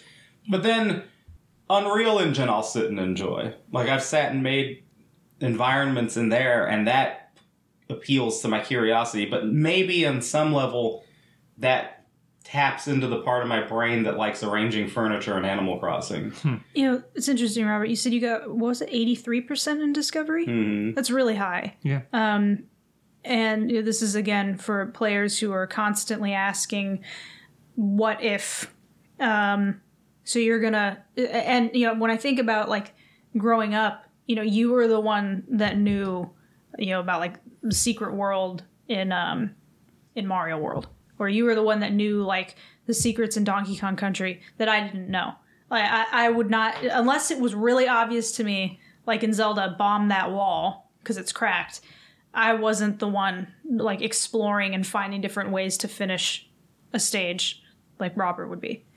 Yeah, like, I remember uh, Walden Books in South Shore in Alameda. They had a uh, Mario World Secrets book. I wish I could remember what it was called, but it it's shaped like a paperback, maybe a little bit bigger, all black and white inside. Mm-hmm. But it was a walkthrough for the entire game. And it also covered all of the secrets. And those that was what was most appealing to me. Was like, oh, wait, so there's Star Road, but then, oh, you can actually go into a different world beyond that that's even more secret. And then it changes every bit of the game, because then the Koopa Troopers are now wearing Mario masks. And mm-hmm. that's the stuff that, even now, my brain loves more than anything else. But when it gets into the, like, creativity portion of it, it's not as big of a deal to me. I mean, it's like... I know we talk a lot about, like, even, like, representation in games, and I'm like, well, maybe tapping into this second part, you know, like, with fantasy, I'm at fifteen, and then story, twenty-one, so, like, immersion for me, like, I do think the escape is more appealing to me. It's like, I don't really need a five foot eight overweight Mexican guy in the game. Like, that doesn't make me feel like I'm more part of it. Um, and I'm not saying I don't appreciate stuff like that. Like, I played Grim Fandango, and I thought that was really cool because, it, like, you had some of these characters who were speaking with, like, a Hispanic accent, and I think there's even a little bit of Spanish in the game. I was like, that's kind of cool. I'm like, yeah, I've never really heard anyone t- you know, talk like that, and I'm Mexican, so it, it, there was some appeal to that, but, like, the kind of way that people fix on fixate on it now, I'm like, well, part of me is playing this not to, like, desperately recreate my life. Like, mm-hmm. the whole point of this is, like, I can't fly down a pipe or, you know, slice a skeleton in half like Link. Um, How much do you identify with, like, being the character you're playing as? Hmm. I guess... Like, when you're playing The Witcher, do you walk around saying, I'm a Witcher? I don't know if it's necessarily that deep. But for me, it's never some kind of barrier because, like, oh, I don't look like that character. Mm-hmm. Like, I can play Tomb Raider, and I'm not an attractive white woman. But I'm totally enjoying it, and I'm into it. And I think that that... Yeah, I mean, honestly, that's... I feel like in some ways that's sort of the point, is that you are not the thing that you're playing as. It's like, why... Again, why play if it's just going to be a recreation of what is around you? I mean, again... That doesn't mean that you can't include bits and pieces there, and there are games where maybe it's supposed to be more grounded, but overall, the escapism is what's interesting. Yeah, I feel the same as Robert. You know, when I think of my favorite video game characters, the characters that I've liked the most, or I've been drawn to the most, or even the characters that I've identified with the most, they were completely opposite for me. The majority of them are men. Um... Or I think of, like, Majima and Kiryu. I mean, they're Japanese men. Me and Robert are not Japanese. We're Mexican. uh, you know, uh, Geralt. Uh, there are things about myself that I, I see in Geralt. And um, he's extra pasty. and uh, sort of borderline not even really human anymore. Um, and so, yeah, I, that probably explains also why I, I scored as low as... low like Robert did um, in these categories. Well, it's like if you look at Metroid, I mean, Samus is one of my favorites, and I've always thought it was really cool how Samus being female is so... It's like it's not a point of fixation. Mm-hmm. And it's, that's why I felt Other M kind of failed in certain ways when she's like constantly saying, oh, the baby, the baby. It's just like, that's not Samus, dude. Like, mm-hmm. Samus being a woman is immaterial. Mm-hmm. She just is a woman, and she kicks as much ass as anybody else. And especially when you're playing the Prime games, and you're going through the... Um, when you're scanning stuff and getting, like, uh, security logs and information from the Space Pirates, the way that it's so clear that they're scared of her was so freaking cool to me. And again, I'm not woman... I'm not a woman, I'm not a space bounty hunter, none of it. But as you're playing that part and you're in the game, it's really funny and cool thinking, man, I'm attacking enemies that are actually frightened of me. Mm-hmm. And yeah, so that's that's where my enjoyment comes in. I think this particular test, because some of my percentages feel s- somewhat skewed, like design's at three percent. I don't know if I'm like that disinterested, but... This test, I don't think, spoke to me as much. Because mm-hmm. I just remember going through some of the re- replies, and it had a little bit of corporate robotness going on. And I think that turned me off a bit, and I didn't maybe engage with it as much well, as also, I should have, or as, maybe as honestly as I should have. I don't know. Also, too, you know, like, I'm very heavily geared here towards action, and I know that that's... pretty true, just generally speaking, but I think of some of my favorite games like Mario R P G. That's way slower paced than some of the other games that I really enjoy. Mario R P G is one of my all-time favorite games. Um, Pokemon, you know, and especially uh, Gens one and two. There's battle for sure, but there's also a lot of slow plotting and talking to people and and, ex- and exploring the, the forest and the cities and towns. And um, this is certainly not... Uh, I think this is actually the, a good takeaway, a good way to kind of wrap all this up, is that these tests can really help, especially if maybe like maybe you're just getting into games and you, you don't really know what you might be interested in. And so this is kind of a good way to kind of gear you towards games to start with. But if you've been playing games your your whole life, this is just, it's more of an interesting uh, experiment and, and it is interesting to, because like I said, not all of this is off. Some of this is clearly spot on, um, but it's not going to be a hundred percent because, um, like I said, there are, there are games that are not entirely in the excitement wheelhouse or action wheelhouse that I do really love. Did either of you look at the recommendations? Like, like, sorry, I should also know, like, I've put in, like, over eleven hundred hours in Animal Crossing, yeah. New, or New Horizons, and that is not an exciting action-based game. But sorry, can you repeat what yeah, you said? Yeah, if you... Uh, I think you both have your Quantic Foundry results page up on your phone. Mm-hmm. So kind of like right below the hexagonal graph, mm-hmm. there's an Explore This Profile's Video Game Recommendations. Mm. Yeah. Interesting. Okay, we're going to click I'll on click that. Um, It's generating recommendations. Yeah. So for me, I won't read the whole list, mm-hmm. uh, but it's suggesting things like Dark Souls, Left four Dead, Dead Cells, Doom, Enter the Gungeon. So it's it's really got like a type of game it thinks it wants me to play. Well, for me, uh, the first page of results are one, two, three, four, five, six, seven, eight Call of Duty games and two Battlefield games. Well, actually, my recommendations are spot on, and I own all of them. Super Meat Boy, Spelunky Classic, Shovel Knight Celeste, Metroid Prime series, Super Metroid, Galaxy, sixty-four, Hyper Light Drifter, Resident Evil four. Got him. Yeah, we're good. Yeah. When I go to the second page, it's a little more, um, a little more nuanced. So we got like Far Cry four, the God of War series, Doom Eternal, Doom, Fortnite. No, thank you. How high um, are your numbers? Um, Because oh, even I on see. the first page, my highest score was five point five. six point four is the highest one for Black Ops four. Um, and then the rest are in the low fives and high fours. Well, what's the... I don't get those numbers in terms of... I, th- I think it's... It's like strength of recommendation. Yeah, I think. Exactly. Well, what's the how, highest? How much? I think it's going to be out of ten. Well, I don't think so, because mine is fourteen point oh for Super Meat Boy. Wow, oh, it's wow. really got you pegged. Okay. I'd be yeah. curious to know what it goes up to. Yeah. Because it's fourteen point oh, twelve point five for Spelunky. I don't like Spelunky that much. And then... Shovel Knight, eleven point two. Interesting. Celeste is a seven point five. The irony there being that I don't think any game has ever made me as angry as Celeste. I love Celeste, but oh man, I almost broke my Pro Controller. Like there, I, I don't, like, yeah, some people like smash a controller into the ground or stuff like that. Mm-hmm. Yeah.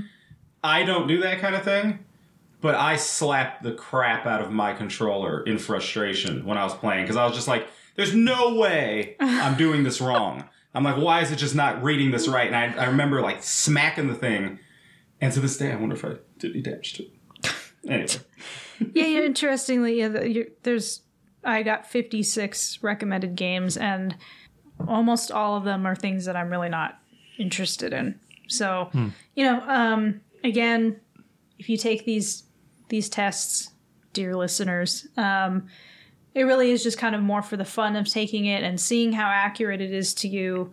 Um, and it may not actually be super accurate. You know yourself best. Yeah, I, I think it can be like useful or illuminating to take one of these tests, but you have to kind of take it like, I don't know. It's kind of like having your picture painted or like a caricature done or mm-hmm, something like that. Mm-hmm. And you look at it and you're going to see aspects of yourself that you might not have thought about before, mm-hmm. but it's still, it's not you, right? You gotta, this is like this algorithm's interpretation of you. And it, do we all feel like the Bartle test's results felt more? I think so. Um, true to ourselves? Yeah, because even just like describing me as a killer mm-hmm. isn't, that that still applies for a game like Mario R P G or Pokemon, where, like I said, I'm not interested in keeping the moves that are more defensive. I'm interested in keeping the moves that are more offensive, but they're completely different.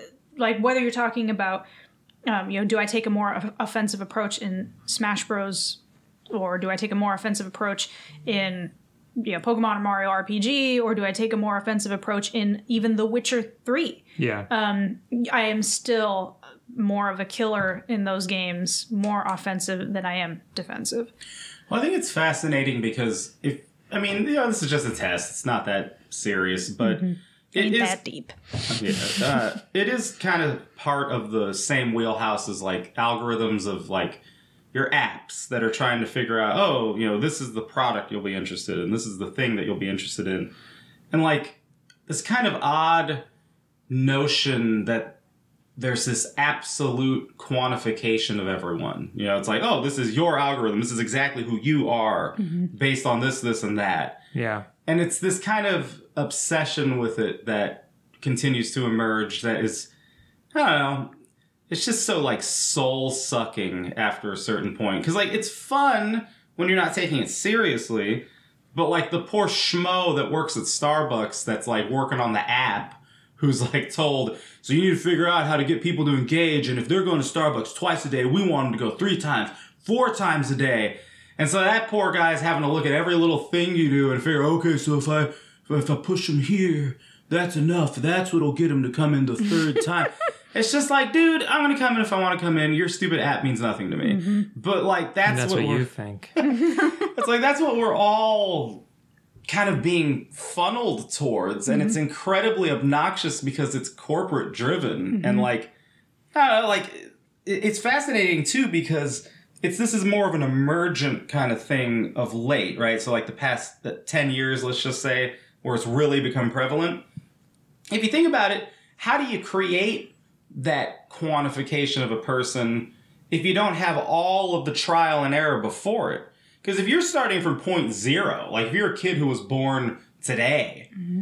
and if your parents dumb and they make sure that you have a smart device attached to you from childhood forward, you're already being cataloged. Mm-hmm. And so it's already going to be saying, here's everything that, you know, Timmy likes at age four. Mm-hmm. And it's like, so if that's what you're just endlessly doing, where does the, you know, the trial and error come in at that point? Well, I mean, it's all, it doesn't have to be good. It just has to be better than the lack of information from, from like, the point of view of the person trying to sell you things, right? You, you know, there are a lot of people who actually live their lives like this today, where it's, I have no idea what I want to watch on Netflix. Let me let Netflix recommend to me what I'm going to watch. Or I don't even know what I want to watch, period, which is why I have Netflix, because I don't have any existing movies or shows that I'm really interested in in owning, you know, or having like a library of like Blu-rays or whatever. I'm just I'm just going to let Netflix tell me what to watch, or Disney Plus or whatever. Or I don't know what to listen to, so I'm going to put on Spotify and just let a bunch of random songs play at me, and then I decide what I want to watch or what I want to listen to. Or games. You know, like, I don't know what to play next, so I'm just going to do, you know, just try out something that's available for free right now on Game Pass or something like that. This well, is how so many people... How just, dare you? No offense. and, and again, no offense to anybody who this is actually how you you live your life. Everybody's different and things are going to work differently for different people. But we are kind of reaching this point where algorithms are controlling so much. And even this more corporate test, the Quandric Foundry one, it's like, oh, okay, well, based off of these, you're more likely to like these games. It's kind of interesting. These are like, as you're describing it, these algorithms take on like a similar role as like horoscopes or Punxsutawney Phil or like reading the entrails of chickens or whatever, right? Like leaves. Just, just trying to find like, it's like, I can't decide. I don't know. Just tell me, Punxsutawney Phil. Do I need to dress for winter for another six weeks? Yeah. Yeah. I mean, even like when you go shopping, if you're in like the Sephora app or whatever, or the Ulta app, and it's like, well, based off of your previous purchases, you bought this brow product, so maybe you're going to like this, or you tried this skincare product, maybe you're going to like this one. And it's like, well, no, probably not. You know, this, it kind of makes me think of uh, sports. There's a lot of people who are, especially lately, they're really irritated talking about instant replay. And they're like, well, you know, instant replay can do this, this, and that, but we still have errors in terms of, uh, you know, the calls that umpires and referees make. And I sympathize. Believe me, I'm a sports fan. Love the Oakland A's. But part of me likes that there is that crazy, wild element of the human error. Mm-hmm. And it is part of the game. And when you start getting to a point where you're trying to just make everything absolutely perfect, it's like, well, what's the point? Mm-hmm. You know, it's like kind of part of it, and it's irritating when it doesn't go your way for sure. Mm-hmm. But it's like, but if if something wacky happens, and look at that, your team ends up getting one. It's like, you know what? That's just part of the experience, and mm-hmm. we're veering away from that with the endless like automation and mm-hmm. the algorithm, and that's like Netflix. I remember when I started using it. You know, it gives you, oh, this is an eighty percent match yes. for, like, what you're going to watch. And I laugh because I'm thinking, you know, this thing has no access to the videos in my brain that I've seen. So it might think, oh, yeah. he's not going to be mm-hmm. interested in, in this. And it's like when I've actually watched this mm-hmm. entire series. You know what? Um, what actually reminds me of, we were just talking to, to our uncle last night. And um, he recently got a new car. And he was talking about how he was trying to back out of uh, our aunt's driveway. But because it's the sensors in the back are so hypersensitive, it was it was not letting him back out, and it's for his own safety. And you know, it's it's good that these things exist, but at the same time, I was telling him, no joke, I would rather risk just getting smashed into than having my car. my own car fight me and not allow me to do what I want to do because of this fear of error. Of now, of course, the error here is a lot bigger than, um, you know, losing a baseball game. It's you could become paralyzed or lose your life. But I would rather just not be controlled by the car or really much of anything at all in my life, and just let let me mess up. Let me make that mistake. We know. Uh... Zach, what's the book called? Paco's book? Why We Shop? Why We Buy. Why We Buy. The Science of Shopping by Paco Underhill. That's right. So uh, I've been on a reading kick lately, and Zach lent me that book, and I'm almost halfway through it. And it's fun to read because the edition he gave me is from ninety-nine or two thousand, so around there. So it's, you know, twenty years ago how marketing and all that worked in the United States, or more specifically the actual physical arrangement of a store and kiosks and signs in stores. And it was kind of cool. It's cool reading it because, like, a lot of it is still applicable today. You know, we still go to places like Target and whatever. But reading it and thinking, you know, this guy's trying to analyze how people shop, but every the majority of it was external indicators. And sure, they would go talk to people in an interview, but uh, for to, to clarify, Paco's company basically, you know, like C V S would hire him and say, hey, we noticed that, you know, sales are down. Come look at the arrangement of the store and tell us what we're doing wrong. And so Paco would show up with like a bunch of cameras and a crew of people who would film every bit of the store, every aisle. They'd go look at how every bit of the store was arranged and stocked. And then they would fo- they follow customers around. So they might pick a random person who walks in and then just trail them and then just see, how long do they linger in front of the aspirin? What do they do with the aspirin bottles? What do they do with the price stickers? And then from there, create a picture of, so this is what you're doing right, this is what you're doing wrong. So, like, one store uh, they had studied was in a mall, and they noticed that the aspirin sales were low. And typically, people just go in and they get their aspirin.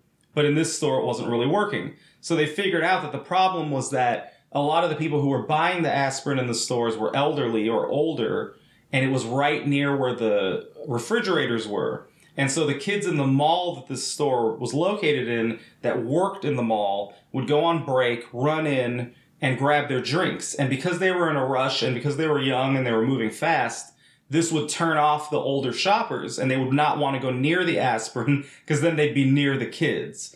So when they told the store that, the store switched where the refrigerators were. The old people could get their aspirins and life was good. The kids got their drinks. And I think this ended up becoming a model for these kind of stores all over the country. But but anyway, all of it to me is it's fascinating because it's still not quite as in your brain as an app. Mm-hmm. And I don't know why the distinction matters to me, but I just, there's something creepy about when tech is trying to get really into your brain versus what they're allowed to figure out without going inside of you. Mm-hmm. So, like, these tests are cool, you know, because, you know, you get a, a sense of who you are, but it's also kind of part of that culture that I'm not super interested in. Sure. This was our, I don't know if it's our longest episode yet, but it was an extra long. Depends on how much nonsense I cut out. Oh, I see. But this could be our longest. Yeah, which is fitting for our tenth, our tenth episode. Very interesting, um, learning, learning things about ourselves and about each other that we maybe didn't necessarily know, uh, and tapping into the things that we did know. But it's always um, interesting hearing these things about ourselves. Uh, so thank you for joining us, and yeah. We will see you next time. We still have to figure out what we're going to talk about next time, and the time after that, and after that, but we'll figure it out before we start recording. That's right. That's yeah. That's our promise to you. Thank you for joining us.